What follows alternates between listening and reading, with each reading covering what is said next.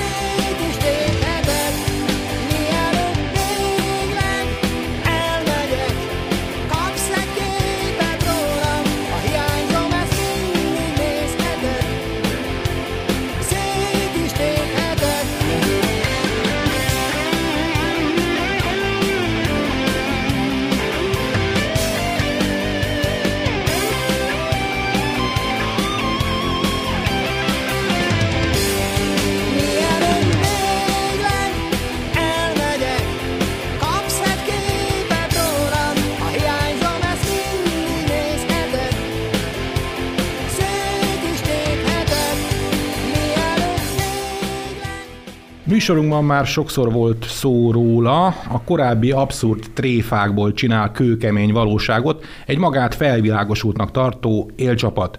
Ugye korábban például egy fiatal értelmiségének, hogy beléphessen a klubba, illet ismernie a Brian élete poénjait, a saját nemiségében bizonytalan, bizonytalan szereplővel kapcsolatban, ugye Lorettáról van szó. Most viszont komolyan kell vennie ezeket a korábbi poénokat. Hogyan jutottunk el idáig? Nem tudom, hogy ki kezdi. Miklós? Ö, igen, rendszeresen beszéltünk már ezekről a kérdésekről ebben a műsorban is. A Brian élete nekem is az egyik kedvenc filmem, és én is rendszeresen szoktam idézni ilyen, ilyen kontextusokban. Uh, amit mondtál, az való igaz, tehát lassan a, a, a PC a híreknek a világa, amit ugye mi is itt beszoktunk hozni a műsorba, az átcsap a valóságba. Ö, több ö, szervezettel, több közép-európai ö, intézettel közösen elindítottunk egy gondolkodást idén, és ö, arra jutottunk, hogy mindenképpen fontos, hogy ezeren a gender ideológia ellen, ami most már a 90-es évek óta egyre erőteljesebben zajlik Európában, és ö, egyre jobban, egyre nagyobb energiákat mozgat meg a céljai érdekében, ezzel ellen fellépjünk. És ö, idén februárban kötöttünk egy stratégiai megállapodást a lengyel Ordo Juris intézettel, és ennek keretében az egyik első akciónk az egy az isztambuli egyezmény elleni fellépésről szóló közös akció. Ezt egy hónapja indítottuk meg, és ehhez már több mint 20 különféle, különféle több európai országból való szervezet csatlakozott. Ezek alapvetően közép-európai szervezetek, de nagy örömünkre szolgál, hogy találunk már ezek között nagy nyugati országokból is csatlakozókat. Itt alapvetően a célunk az az, hogy felhívjuk a figyelmet az isztambuli egyezményben ö, meglévő olyan, olyan ö, így a, tehát a, a nők elleni erőszaknak a kérdéskörébe, kérdésébe csomagolt olyan nagyon erős gender ideológiai ö, elemeket tartalmazó ö, tartalmak ellen, ami, ami roppantul káros a társadalmunkra, és alapvetően ö, az oktatás, illetve a társadalmi élet egyéb fontos területein honosítana meg, ö, a, honosítana meg a gender ideológiának a fő ö, elemeit. Egy aláírásgyűjtésbe kezdtünk, ami nem azonos az egymillió egy millió aláírást megcélzó polgári kezdeményezéssel, hiszen itt a célunk egy társadalmi ö, ö, tudatra ébresztés, tehát egy társadalmi kampánynak a folytatása, aminek keretében felhívjuk ennek az egyezménynek a, a problémáira a, a figyelmet, és megpróbálunk minél több szervezetet és minél több állampolgárt arra buzdítani, hogy ö, csatlakozzon a petíciónkhoz, ö, és egy nagy tömeget generálva egy levelet juttassunk le az Európai Bizottságnak és az Európai Bizottság tisztviselőinek, amiben fejlük a figyelmet, hogy mi nemet mondunk erre az egyezményre. De hogyan jutottunk el odáig, kérdezem most Esztert, hogy egyáltalán nyilvánvaló dolgok mellett kelljen kiállni, ami hát részben könnyű, mert ugye az ember a, a teljesen nyilvánvalót képviseli, ugyanakkor meg hát te teljesen elhűlve figyeli azt, hogy mások meg kétségbe vonják azt, ami, ami teljesen egyértelmű. Legalábbis nekünk teljesen egyértelmű. Miklós említette, hogy itt a 90-es évek óta egyre erősebb ez a lobby, itt az LMBT lobbira gondolunk, viszont én egy kicsit, vagy talán nem is olyan kicsit messzebb mennék, tehát az egész az a 20-as években, és utána a 30-as években kezdődött a frankfurti iskolával, ami a, a kritikai elméletét jelenti a marxizmusnak, ez a kulturális marxizmus. És annak az egyik, vagy hát a legfőbb célja az, hogy a társadalmat teljes mértékben átalakítsa, gyakorlatilag egy agymosást végezzenek az egész társadalomban, az egész világban, hogy az emberek nyitottá váljanak a marxizmus eszmének a befogadására. És mindezt Antonio Gramsci, aki Marxnak a tanítványa volt, úgy képzelte el, hogy nem egy gyors lefolyású proletár forradalomra van szükség, hanem egy úgynevezett lassú menetelésre az intézményeken keresztül. És el, itt gondolt arra, hogy el kell foglalni, mert mint hogy átvitt értelemben az iskolákat, az egyetemeket, a médiát, a szórakoztatóipart, és tulajdonképpen a tudománynak a területeit is. És ezt láthatjuk most is. Tehát amikor tudósok állítják azt, ugye főképp pszichológusok, pszichiáterek, hogy egy embernek lehet más a nemi identitása, mint a biológiai neme, és ezzel elbizonytalanítják az egyéneket tehát teljesen egyértelmű dolgokban, mert a biológia, biológiai tényeket nem lehet megváltoztatni külső korrekciós Igen, tehát ugye most azt mondják a pszichiáterek, hogy ha valaki azt mondja magáról, hogy Napóleon vagy Kutuzov, akkor beteg, de hogyha egy férfi azt mondja magáról, hogy nő, vagy egy nő azt mondja magáról, hogy férfi, akkor nem beteg. Csak hogy lefordítsuk a hallgatóknak. Igen, és hogyha belegondolunk, akkor teljesen elmebeteg az, hogy valaki, aki teljesen egészséges, bemegy egy orvoshoz, és azt mondja, hogy szeretnék megszabadulni mondjuk a, a mellemtől, mert hogy én férfi vagyok, és azt mondja neki, hogy persze, természetes, hát akkor már mehetünk is a, a, mű, a műtőbe. Tehát máskor, egy pár évtizeddel ezelőtt azt mondták volna erre az emberre, hogy beteg, hiszen öncsonkítást akar végezni. Manapság még már támogatják ezeket az embereket, és nem csak a felnőttekről van szó, hanem ugye sajnos a gyerekekről is. Tehát pubertáskor előtt álló gyerekeknek adnak hormoninjekciókat, hogy már mielőtt megkezdődne a nemi érésük, meg tudják változtatni a külső nemi jegyeiket, mert ugye sok minden függ össze a hormonokkal, nem vagyok orvos, nem értek ehhez annyira, de hogy, hogy már a pubertáskor előtt kaphatnak ilyen gyógyszereket, vagy vannak azok, akiket a szüleik gendersemlegesként akarnak nevelni. Tehát már, már gyerekkortól kezdik ezt a, az ideológiát és ezt az agymosást, ugyanis a gyermekeket a legkönnyebb befolyásolni. Egy felnőttnek, egy felnőttel nem lehet elfogadtatni olyan dolgokat, vagy hát nagyon ritkán, amiben ő nem hisz, és nem lehet vele olyat megcsináltatni, amit ő nem akar. Egy gyerekkel viszont lehet. És azt láthatjuk egyébként, hogy ez a gender ideológia részben az isztambuli egyezményen keresztül, hiszen abban is vannak olyan olyan rendelkezések, amik az oktatás területére vonatkoznak, de maguktól is az államok már elkezdték az LMBT ideológiát az iskolákban oktatni. Az Egyesült Királyságban 2020 szeptemberétől, tehát idén szeptembertől van, vagy lesz érvényben egy új tanterv, aminek a keretén belül az iskolákban, minden iskolákban, tehát a vallásos intézményekben is tanítani kell az LMBT ideológiát. Az utóbbiaknál, tehát a vallásos iskoláknál annyi úgynevezett kedvezmény van, hogy nagykegyesen megengedik nekik, hogy hozzátegyék a saját hitbeli meggyőződéseiket ezen a, az órán az egyébként leadandó anyaghoz. De ami érdekes, hogy, hogy a, a középiskolai oktatásban például a szülők, hogyha ki akarják vonni a gyereküket a, a szexuális nevelés alól, mert van külön ilyen óra, ahol tanítják a, az LMBT-t is, akkor az igazgatónak mérlegelési jogköre van. Tehát a uh-huh. szülőknek sérülhet az a joga, hogy megválasszák, hogy a gyermeküket milyen nézetek szerint szeretnék nevelni.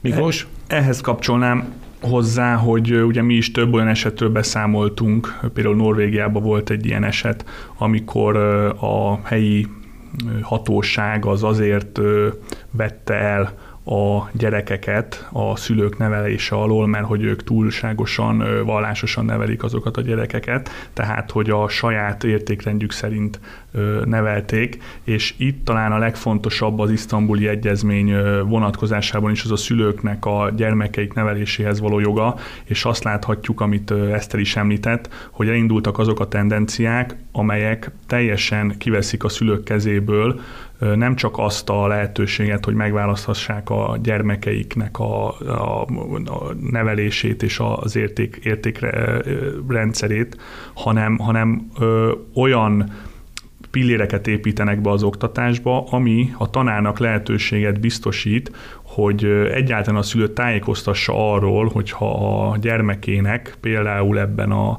érzékenyítő különféle ugye ilyen LGBT területen való érzékenyítő kurzusokon valamelyik ö, ö, új nemiséggel elkezdene szimpatizálni, és ezért ő a szexuális identitására vonatkozóan bizonyos döntéseket meghozzon, akkor a tanároknak joga lehet arra is, hogy erről a szülőket ne tájékoztassák. Tehát az, ami korábban elképzelhetetlennek tűnt a korábbi hagyományos társadalmakban, ahol mindig is a szülő és a család volt, a, a, a, és a mai napig a legtöbb társadalomban szerencsére így van, az első számú szocializációs terület, az abba itt az iskoláknak egy nagyon nagy teret akarnak adni, és ezekbe az iskolákba pedig felülről egy erőltetett, ez, ez a globál, globális liberális kurzus által ráerőltetett gender ideológiát kezdenek terjeszteni. Tehát azok a skifibe illő filmek, jelenetek, vagy akár azok az abszurd jelenségek, amikről itt a felvezetőben is beszéltél, azok a hétköznapjaink részévé válnak lassan, és hogyha nagyon egyszerűen felütjük az internetet, és megnézzük, hogy például iskolákban, óvodákban milyen ö, ö, emberek, előadó művészek, különféle ö, nem is tudom, mi a, ne, mi a nevük, puckirálynők, puckirálynők. járnak, és kvázi a gyerekeknek próbálnak jó példával előjárni, akkor, akkor, akkor ez elgondolkodtató és ez elképzelhetetlennek tűnt.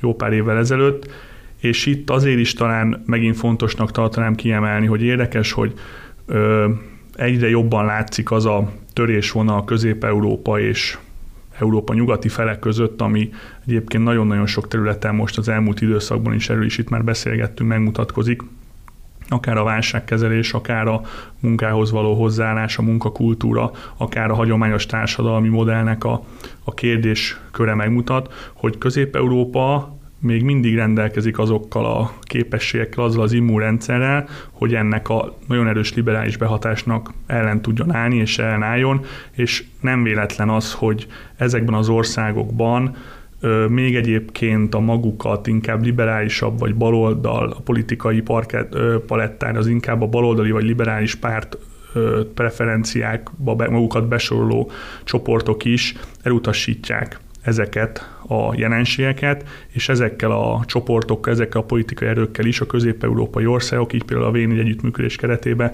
jól tudunk együttműködni. És az sem véletlen, hogy a mi kezdeményezésünknek a gerince az megint csak egy lengyel- lengyel-magyar együttműködés. Hát igen, mert talán a, a múltból tanulva, tehát itt a kommunista múltról van szó, ezek az országok, hát, hogy itt az emberek megtanultak a sorok között olvasni, és a szovjet ideológia az soha nem szivárgott le a, a hétköznapi realitásokba, tehát a családok szintjére. Tehát mindenki tudta, hogy hogy mennyi igazságtartalma van a, a kommunista vagy a szovjet ideológiának. Igen, Miklós? És uh, itt még egy kiegészítést tennék, Eszter ugye említette, hogy elindult a 1920-as 30-as évektől ez a kulturális marxizmus, és ennek keretében elindultak Nyugat-Európában azok a folyamatok, amik elindultak a, az egyetemi intézmények, a média, a, a civil hálózatoknak a létrehozása, tehát annak az átvétele, amin keresztül ezeket, ezt az ideológiát le lehet csöpögtetni.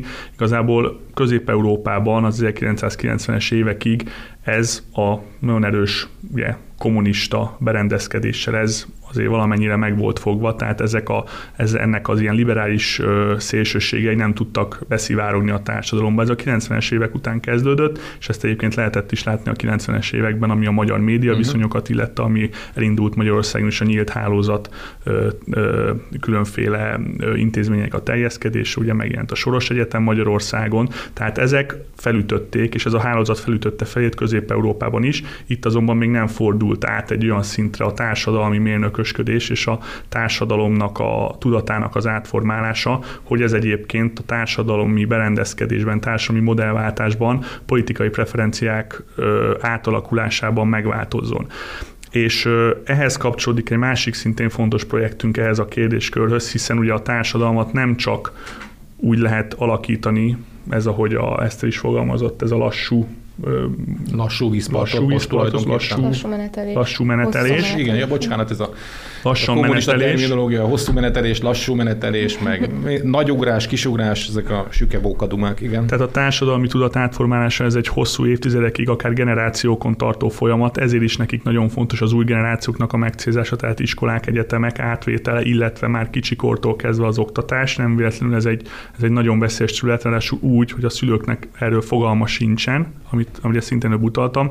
A másik ilyen veszélyforrás pedig, erről szintén beszélgettünk, az ugye a, dönté, a demokratikus döntéshozatalnak a kiszervezése, Igen. a jurisztokrácia, ami pedig pontosan arról szól, hogy ha még ez a társadalmi értékpreferencia skála meg se változott, és ad abszurdum erős jobboldali vagy konzervatív kormányok vannak hatalmon, akik egyébként ennek ellenállnak, és ezáltal ezt a jogrendjükbe például nem hajlandók átültetni, alkotmányos szinten megpróbálnak különböző védőbástyákat beállítani, akkor ugye megvannak arra a technikák, hogy hogyan lehet ezt különféle nemzetközi szerződéseken, különféle nemzetközi bíróságokon, nemzetközi szervezetek lobby erején, nemzetközi véleményeztető szervezeteken keresztül ezeket ugye becsempészni ezekbe, a, ezekbe az országokba, és kívülről kvázi feltörni, tehát kí- kívülről a nemzeti jogrendszert megerőszakolni, és ezeket beleerőszakolni ezeknek az államoknak a, a jogába és gyakorlatába. Ez is zajlik ez a folyamat. Az isztambuli egyezmény egyébként egy, azért egy jó orvosi ló ennek az egész folyamatnak, hiszen ott nem csak a gender ideológia meghonosításáról van szó, hanem az isztambuli egyezménynek egy ilyen hátsó ajtós becsempészéséről is van szó az Európai Unió részéről a nemzeti jogrendekbe. Hiszen ugye arról szól, hogy több ország elutasítja és nem akarja vagy akár aláírni, akár ratifikálni ezt az egyezményt, viszont az Európai Unió ő ezt szeretné a saját uniós jogrendjébe beemelni, sőt, ennek a szókészletét, ennek az értékrendszerét ő már puha jogalkotási eszközökkel, például a amiről itt Eszter talán stratégia. tud többet is mondani, az uniós gender stratégia keretében ezt meghonosítani, és kvázi szépen lassan beemelni a jogrendszerbe. Tehát itt a többes a többes a, a folyamatnak több rétege van, és ö, van egy társadalom felől érkező, egy társadalomra gyakorolt nyomás, és van egy jogrendszerre gyakorolt nyomás is. Már gender stratégiája is van az Uniónak, Eszter? Tavaly novemberben jelentették ezt be, és abban van egy olyan ö, részlet, ami szerint szeretnék irányelvként elfogadtatni ezt az Európai Unióban, ezt a gender stratégiát és az isztambuli egyezményt is. És valójában ez az egyik legnagyobb veszélye ennek a dokumentumnak, ugyanis meghat, beemelni a nemzeti jogrendszerekbe a gender fogalmát, ami egy olyan fogalom, aminek tulajdonképpen nincsen közmegegyezés, hogy mit jelent. Azért veszélyes az ilyen fogalmakat beépíteni, mert jogászként mi is tudjuk, hogy, hogy azért a jogászok szeretnek ügyeskedni, és ennek az ügyeskedésnek a része ugye a fogalmaknak Rengeteg a amerikai sorozat, ügyvédsorozat Igen, egyébként erre. kiváló, kiváló sorozatok, tényleg a jogászi gondolkodásnak van egy, egy nagyon izgalmas része, igen, és, és ezzel szeretnék ők a saját értelmezésű gender fogalmukat bevezetni, ami ugye azt jelenti, hogy nem nem csak női és férfi nem van, hanem van, akinek nincsen neme, van, aki váltogatja, akár egyik napról a másikra is. Tehát ezt is meg kell akadályozni, hogy emiatt is meg kell akadályozni, hogy az isztambuli egyezményt elfogadják uniós szinten, ezért is fontos a, a kezdeményezésünk a lengyelekkel és más európai partnerekkel közösen. Viszont ami bennem felmerült, és nagyon érdekes párhuzamnak találom, az az, hogy most mindenki találgatja, hogy Közép-Európában miért volt viszonylag enyhe lefolyású a koronavírus járvány. Tehát annak ellenére, hogy vannak olyan országok, ahol több ezren A fejlett, megbetegedtek. a fejlett nyugaton például, Ö, igen, és ahol nagyon sok halálos áldozat volt Spanyolország, Franciaország, Belgium. az Egyesült Királyság, Belgiumban ugye lakosság arányosan a legtöbb. Találgatják, hogy Közép-Európában mi jelenthette a, a megoldás, hogy mi volt a, a kulcs, ami a kezünkben volt. És egyrésztről természetesen a, a gyors fellépés, a hatékony intézkedések ö, is szerepet játszanak, viszont amit sokan felvetettek az az, hogy itt nagy az átoltottság a BCG oltással, illetve arról is beszéltek, hogy lehet, hogy a gyermekbénulás elleni oltás, ami szovjet fejlesztésű volt, és a, a keleti blokknak a, az államai kapták, ö, ez növelte meg az ellenálló képességünket, és nekem az jutott erről, ezekről az elmélkedésekről az eszembe, hogy gyakorlatilag, hogyha egy valamit köszönhetünk a kommunizmusnak, és Isten ments, hogy én bármit köszöngessek nekik, de akkor az talán az, hogy nem csak fizikai értelemben szereztünk átoltottságot, hanem, hanem ideológiai értelemben is, hiszen még megvannak az sokkal antitestek. kevésbé, igen, sokkal kevésbé fogékonyak ezek a társadalmak az ideológiákra. Nem szeretjük őket, mert tudjuk, én nem tudom, de nagyszüleimtől nagyon sokat, meg a szüleimtől sokat hallottam róla, tudjuk, hogy milyen egy, egy totalitárius ideológia által megvalósított diktatúrában élni, és ezt láthatjuk most a liberális oldalról. Ugye azt látjuk egyébként, meg foglalkoztunk vele tényleg ebben a műsorban rengeteget, hogy iszonyatos a nyomás, és hogy ezt komolyan kell venni. Um, és hogy azt is lehet most már sejteni, hogy ez évekig velünk fog maradni, ez a, ez a uh, ideológiai harcmező tulajdonképpen. Um, milyen, milyen egyéb lépésekre van még szükség ahhoz, hogy, hogy sikeresek, sikeresek legyünk ebben a küzdelemben? Miklós kérdezem most először. Tehát, Tehát, ez, mert gondolom ez az együttműködés mondjuk például egyik első lépés lehet ebben. tehát azt kell látni, hogy itt a másik oldal az több évtizeddel jár előttünk. Ők már a hat- 50-es, 60-as, 70-es évektől igazából Nyugat-Európában elindították ezt a folyamatot. Ö, nagyon komoly pozíciókat szereztek ezeken az egyetemeken, és megindult, megindult itt a társadalomnak az átoltása, ha már ilyen vírus hasonlatokkal éltünk, és egyébként ezt nagyon jól lehet szemlélni most az Amerikai Egyesült Államokban zajló eseményeken keresztül is. Tehát ott a, a liberális értelmiség az ugye a George Floyd halála után azonnal ráugrott a lehetőségre, és pillanatok alatt a média segítségével, a civil társadalmi hálózatai segítségével, és sajnos a politika elitnek egy részének a támogatásával, illetve tehetetlenségével egy, egy ilyen ügyet, egy ilyen ügyből egy országos méretű ügyet tudott generálni, és ugye ennek is a logikája ugyanaz egy identitáspolitika, tehát a társadalom valamilyen mesterségesen meglévő törése mesterségesen kreált törésén keresztül, ö, felerősítésén keresztül, a feszültségek felerősítésén keresztül egy olyan helyzetet generál, amiben a társadalomnak a különböző csoportjai, közösségei egymásnak ugranak, és ebből láthatjuk, hogy mi történt Amerikában. És láthatjuk, hogy ez a hálózat milyen jól működött, és működik, és pillanatok alatt, heteken keresztül és igazából a, a, mai napig úgy adják ezt az egész történetet, hogy ez egy ilyen demokratikus mozgalom volt, itt egy erőszakos elnyomás elleni fellépés volt, Ö, bizonyosan vannak esetek, és most nem akarom erre elvinni az ügyet, de, de, de látjuk, tud, tehát emberek forultak ki magukból, és ezeket az ügyeket ö, a, a liberális média egészen másképp tállalta. Tehát azt lehet látni, hogy az ő pozícióik nagyon erősek, és nyugaton is nagyon erősek. Ami, ami itt a lépés, ö, az számunkra kulcsfontosságú, hogy ebben a régióban milyen kormányok vannak, milyen ö, ö, kormányok vannak hatalmon, tehát hogy a jobboldali erők azok képesek-e egy olyan ellenpólust képezni, akik ennek az Európai Unió részéről is, illetve a nemzetközi szervezetek részéről is érkező nyomást, és gondoljunk például a migráció kérdésére és a migrációs paktumra is az ENSZ részéről, Ez, igen. Képesek vagyunk egy ellenpólust képezni, mert hogyha mi magyarok ezzel hiába van egy nagyon erős kétharmados kormányunk, ha az álláspontunkkal egyedül maradunk, akkor akkor azzal, Az nem mi, jó. azzal minket elmosnak. Igen. Viszont, hogyha vannak ebben szövetségeseink, és egy ilyen szövetség van épülőben, és ezért is nagyon fontos a lengyel elnökválasztás kérdése, amiről majd szintén fogunk beszélni, kulcsfontosságú, akkor egy ellenpólus képezve már igenis van szavunk, van súlyunk, és ezeknek a folyamatoknak ellene tudunk menni. Ugyanakkor itt azért kell nagyon-nagyon figyelni, és azért van minden választásnak tétje, mert ha bármelyik országban jön egy más színezetű, egy liberális kormány, akkor ő nagyon-nagyon gyorsan, és egyébként erre tipikusan Írország a példa, ami egy kőkatolikus ország volt évtizedeken keresztül, és még a 2010-es évek elején is nagyon szigorú családügyi, abortuszügyi szabályok voltak. Jön egy liberális kormányzat, ami nagyon gyorsan, néhány éven kereszt, néhány év leforgás alatt képes átvezetni olyan jogszabályokat, ami aztán a társadalmat gyökeresen megváltoztatja, amit utána pedig már szinte nem lehet visszacsinálni.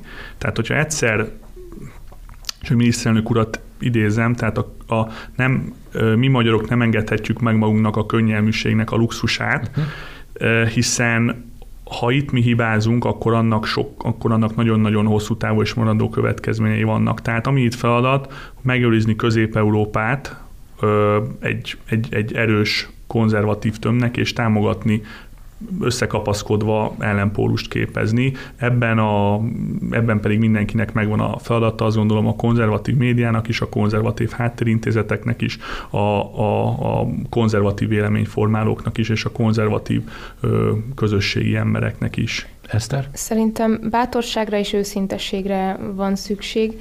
Őszintességre azért, mert ki kell mondanunk, hogy, hogy ezek az identitáspolitizálás, a társadalomnak a teljes mértékben való felforgatása nem egy jó irány, nem szabad beállni a politikai korrektség mögé, másrészt pedig pont emiatt bátorságra is van szükség, hiszen hogyha valaki elmondja, hogy mit gondol, vagy felemeli a hangját ezek ellen, az őrültségek ellen, akkor egyből letámadják, és igaza van Miklósnak abban, hogy szükség van ilyen intézetekre, de ugyanakkor ez egy alulról jövő kezdeményezés is lehet, össze kell fogni azokat az embereket, és erre talán nagyon jó az egyik igazgatón Kovács István által fémjelzett Megafon, Megafon projekt, központ.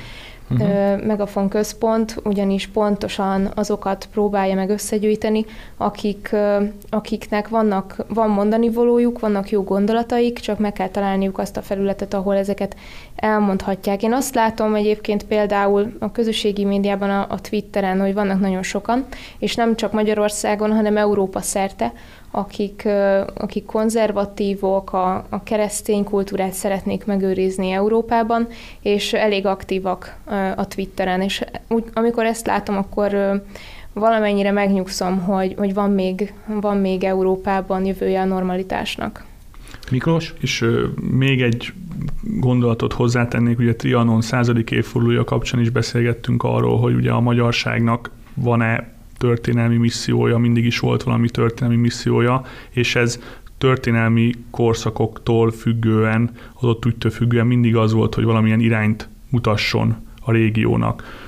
Ami akár a török időkben az volt, hogy a keresztény Európa védőbástyájaként a környező országok, körülöttünk lakó népekkel, nemzetekkel együtt ugye megállítani itt a iszlám terjedését, majd ugye a szabadság harcaink idején a szabadság lángját hordoztuk, és példa magyar, a magyar szabadság szeretet az mindig is példa volt a környező népek számára is. Emlékezhetünk 56-ban is, amikor a, a 56 jelentőségére, amikor a magyar forradalom volt az, ami, ami rá tudott mutatni a kommunista valóságnak az igazi arcára, és, és nagyon sok nyugat-európai országban meggyőződésem, hogy ez egy olyan törést tudott elindítani az ottani, akkori erősödő, nagyon erősen Szovjetunió által is támogatott kommunista mozgalmaknak, Konkrét ami végül kimosta, kimosta a társadalmi támogatottságot a magyar forradalomnak a brutális leverése miatt ezek alól, akkor is megvolt a történelmi szerepünk, ma pedig az lett a történelmi szerepünk szintén,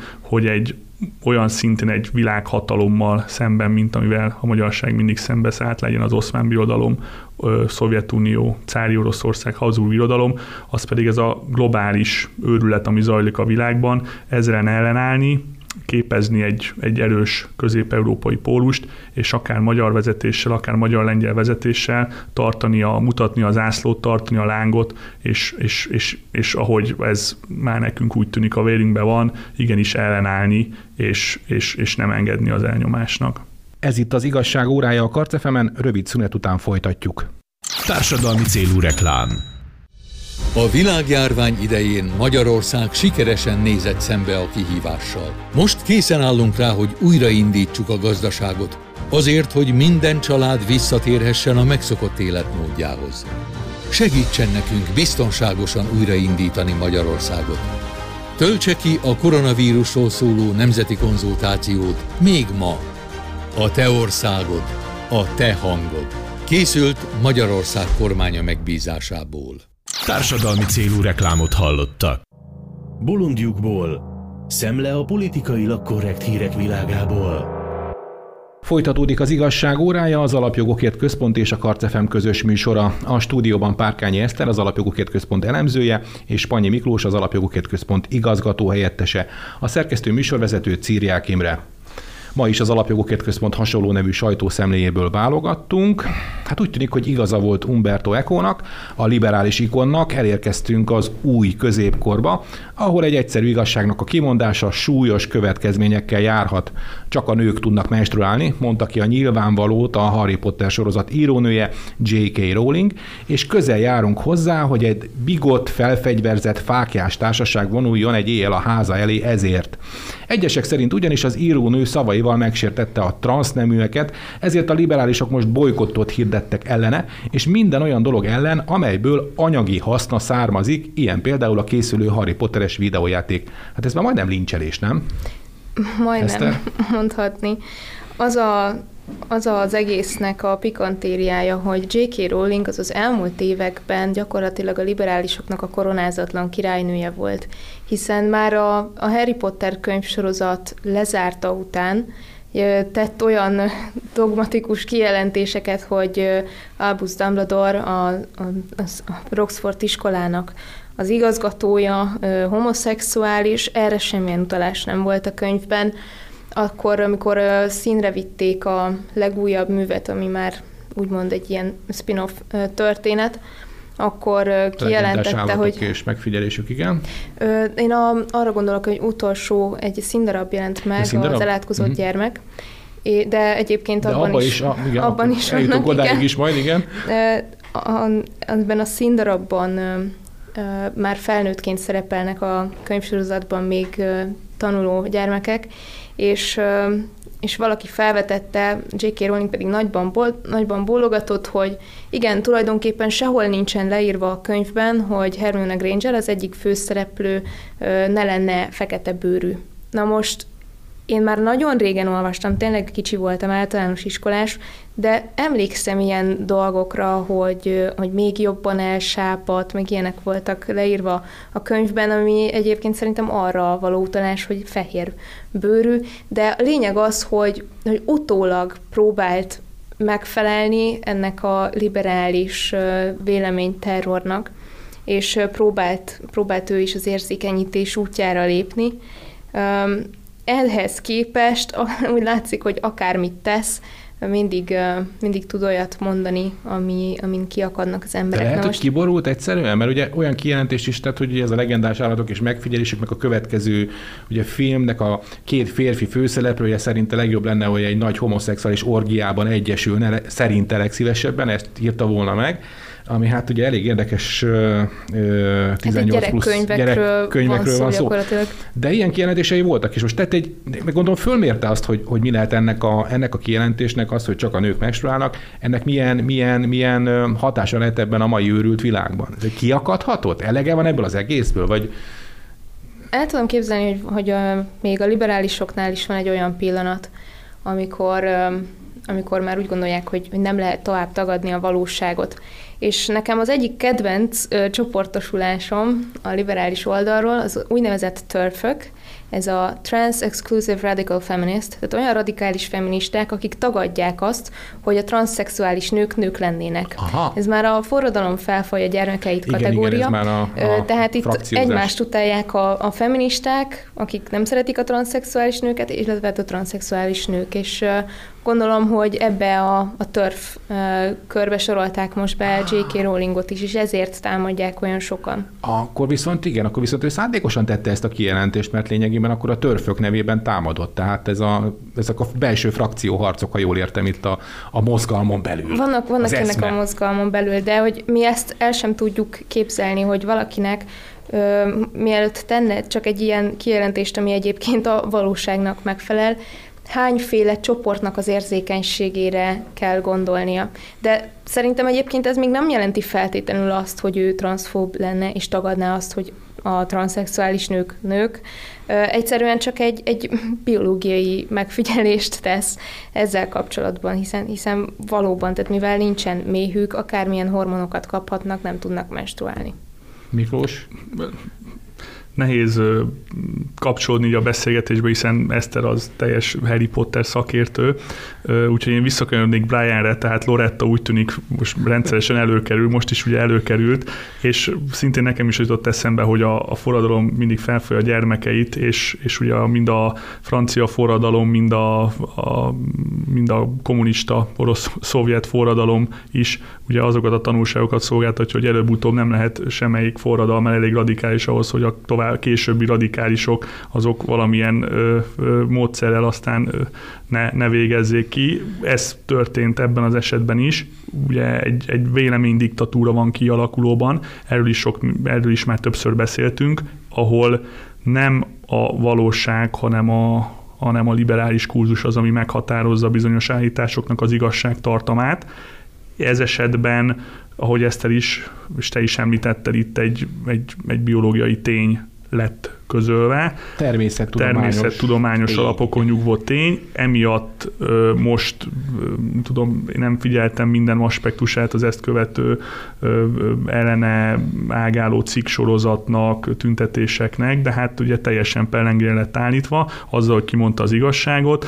Megint csak ezt mi a, a kommunizmusból ugye jól ismerjük ezt a ezt a módszert, ezt a tempót, amikor a, a kommunizmus alatt is társadalmi, tudományos, természettudományos tényeket sok esetben ugye tagadni kellett, illetve vannak az ellenkezőjét kellett állítani. ugye a magyar citrom és hasonló esetek, tehát Magyar mindenki gyapot, igen. emlékszik a klasszikus filmre, és talán itt még annyit emelnék ki, hogy ö, szintén is beszéltünk, hogy Amerika, Amerikát kapcsolnám be ide, hogy ugye van ez a Black Lives Matter mozgalom, ahol ugye kisarkítják arra a társadalmi csoportra, ugye a feketéknek az elnyomása, és ezzel szemben indult egy, egy olyan ellen tábor, akik azt mondják, hogy ugye nem csak a Black Lives Matter, tehát nem csak a fekete élet, hanem minden élet számít. Na most ugye ott fordul a kocka, mert aki viszont nem azt mondja, hogy ö, csak a feketék élete számít, hanem minden élet számít, ott ugye az akkor megint kirekesztő. Itt a kisasszony állított egy olyat, hogy itt a, csak a nők mensenek erre, az a válasz nem minden ember. Majd a másik oldalon a feketék élete számít, nem minden ember élete számít, na az viszont már megint kirekesztő, hiszen ott már nem szabad minden emberről beszélni, hanem a kirekesztett társadalmi csoportról. Tehát mindig úgy csavarják az üzeneteket, ahogy éppen az aktuális ö, politikai, ö, ideológiai, mozgalmi ö, ö, keretrendszernek megfelel, hiszen az egyiknél egy kis csoportról kell beszélni, kis csoport kirekesztéséről, nem minden emberről, nem minden emberi élet számít, a másik esetben viszont ott minden emberről van szó, nem csak a, nem csak a nőkről, és itt Eszter integet, úgyhogy átadom neki a szót. Ja, nem, nem akart akartam volna hozzáfűzni? a szabadba vágni, csak oly- amit elmondtál, az bennem is ébresztett egy csomó gondolatot, és az egyik az az, hogy hogy ugye a progressziónak a lényege az, a- az, hogy soha semmi nem állandó, folyamatos változás van, mindig előre kell haladni, és ezt láthatjuk most ö, De ha a szakadék szélén állunk, Ó, akkor... hát ők, ők akkor ugranak bele. Tehát azt láthatjuk egyébként, most már ott tartunk, arról megy a diskurzus, Mhm. uh-huh. hogy, hogy a transznemű nőknek, akik ugye eredetileg férfiak, ebbe én bele szoktam sokszor zavarodni, de hogy nekik méhet akarnak beültetni, hogy ők is tudjanak szülni. Tehát igazából már annyira Istent akarnak játszani az emberek és az orvosok, hogy eljutnánk arra a szintre, hogy férfinak, biológiailag férfinak született embereket gyak, nem tudom szebben mondani, átnyérbálnak úgy, hogy képesek legyenek Nem inkább a rák kihordani. ellenszerével kellene foglalkozni? Vagy Kevésbé túl bonyolult? fontos, Ja, az, túl, az kevésbé fontos, igen. mint hogy a férfiak tudjanak szülni. Ez jó.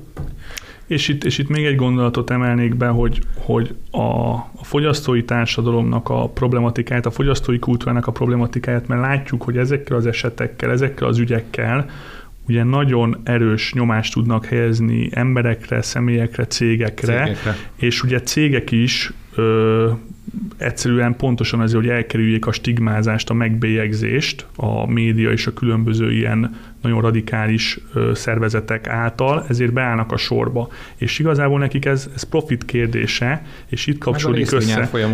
Itt, itt kapcsolódik össze a profit kérdése azzal, hogy a, a rágyakorolt média nyomás és az ő saját megítélése, a saját híre és, a, és, a, és a társadalom általi elfogadottsága, és bizony itt a cégek azért, hogy, hogy ezt elkerüljék, akkor, akkor beállnak a sorba, és nem képesek olyan határt meghúzni, és ezt szintén az Amerikában is ugye lehetett látni, hogy, hogy már pedig gyerekek a normalitásnak vannak bizonyos határai, mi pedig eddig és ne tovább, és nagyon szomorú, hogy nagyon sok cég pedig Nyilván ott is a gazdasági életben is nagy, nagy teret nyer ez az ideológia, kifejezetten támogatja azt, hogy a különféle 50 plusz nemű ö, orvosi beavatkozásokat különböző 50 plusz nemiség elérés érdekében való orvosi beavatkozásokat, azokat például támogatja. Hát meg nem is feltétlenül csak a fizikai beavatkozásokat, hanem nem régiben olvastam, hogy ha valaki újonnan regisztrál Facebook profilt, akkor már 58 nem közül választhat. Az is szuper, és, és, és még egy gondolat, hogy ezért is itt, és itt is kulcs a gyerekek, és azért is érdekes ez az történet, mert ez ugye megint a gyerek műsorokról, gyerekfilmekről, gyerekkönyvekről szól, tehát úgy tűnik, hogy a jövő nagy gyerekek számára készítendő filmeinél is majd figyelemmel kell lenni, hogy megfelelő ö, transz, ö, cisznemű és egyéb gyerekfigurák is szerepelhessenek a mesékben, hiszen ez is része ennek a nagyon fontos globális érzékenyítő kurzusnak, aki pedig nem teszi, az pedig magára vessen, ő többet nem fog se gyerekfilmeket csinálni, se könyveket írni, mert stigmázva lesz és, és vége. Ez már a szocializmus, a létező szocializmus. A következő témával megpróbálunk visszaelvezni a józan ész talajára. Ellenkérelem.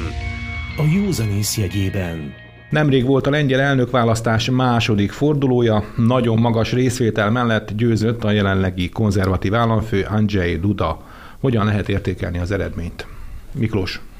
Nagyon fontos győzelem született, nem véletlenül egész Európa árgus szemekkel szemlélte az elnökválasztásnak az eredményét, hiszen az Európai Unió egy nagyon meghatározó országáról, a britek távozás után ugye az ötödik legnagyobb országáról van szó, egyben ugye Közép-Európa legnagyobb államáról van szó, és emellett a ugye két jelölt állt egymással szemben egy konzervatív és egy liberális jelölt, és a Lengyelországban, Lengyelország, Magyarország menet az az ország, ami erről beszéltünk ebben a műsorban is, ugye egy ellenpólust képez az Európai Unióba zajló ilyen liberális mainstream ideológiák és politikákkal szemben.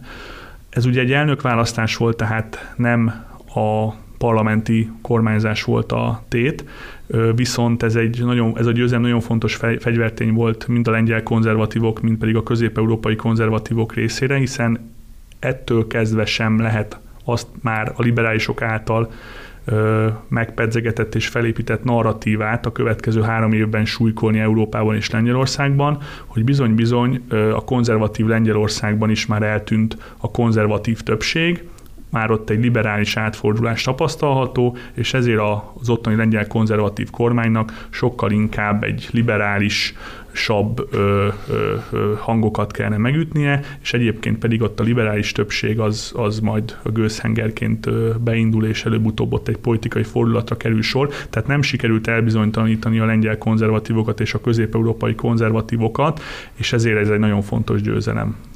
Már csak, Eszter? már csak azért is, mert hogy a lengyel elnöknek valamennyivel több jogköre van, mint például a magyar köztársasági elnöknek, és így például, hogy politikailag sem kell megindokolnia, hogyha vétózik egy törvényt, és hogyha ezt visszaküldi a törvényhozásnak, akkor ott már háromötödös többséggel tud csak átmenni az a, az a törvényjavaslat, és jelenleg a PISZ-nek nincsen meg hozzá a kellő számú képviselője a lengyel szemben. Tehát azért is fontos, hogy Andrzej Duda nyert, másrészt pedig mi is úgymond egy kicsit fellélegezhetünk, hiszen bár vannak más támogatóink is, így a V4-es országokra gondolok, ugye a többi V4-es országra, de Lengyelország és Magyarország az Unióban a fene gyerekek, a fekete bárányok, akiket mindig jogállamisági eljárásokkal kell sújtani, és hogyha sikerült volna úgymond, hogy nagyon szlengesen kigolyózni Lengyelországot ilyen szempontból, akkor itt állna Magyarország a sokkal visszafogottabb Szlovákiával és Csehországgal, mert valószínűleg a lengyelekkel, bár ugye kormányzati szinten nagyon jó az együttműködés a lengyel kormánypárttal, tehát mégiscsak az elnök, elnöknek ott nagyon fontos szerepe van.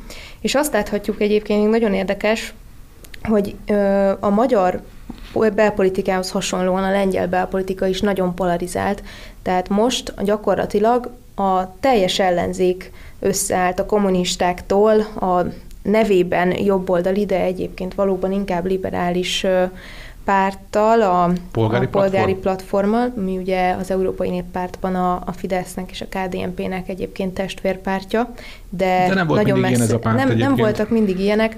Gyakorlatilag, amikor először, hát mikor is 2015-ben vesztették el a választást, és onnantól kezdve látható, hogy nem próbálták megérteni az okait, hanem, hanem inkább egy ilyen sértődött testtartást vettek fel, és, és emiatt a, a Fideszre és a KDNP-re is haragszanak, amiért jóban van a, a PISZ-szel, ugye a jog és igazságosság pártjával. Tehát összeállt a teljes ellenzék, és amíg az első fordulóban több mint 10%-os különbség volt szavazatokban, Andrzej Duda és ellenfele Rafael Czarkovszki. Nagyon nehéz kimondani. Cár, cár, az, az, a, az a nevének a, az alapja. Igen, Czarkovszki köztük, de a, ott is volt egy, egy átszavazás most így a végén.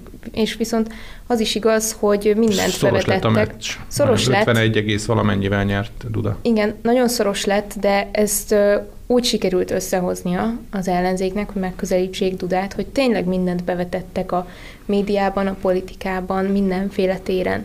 Igen, nem, nem vagyok Lengyelország szakértő, de azt mindenképpen fontosnak tartanám még kiemelni, hogy ahogy Eszter is említette, nagyon polarizált a lengyel politika is, de hogyha oda belépett volna egy liberális államelnök valóban ezzel a bővített jogkörével, akkor a lengyel politika és a lengyel kormányzó erőknek nagyon sok energiája ezzel az új hatalmi helyzettel kellett volna szembesülnie, és ezzel kellett volna viaskodni a következő évben.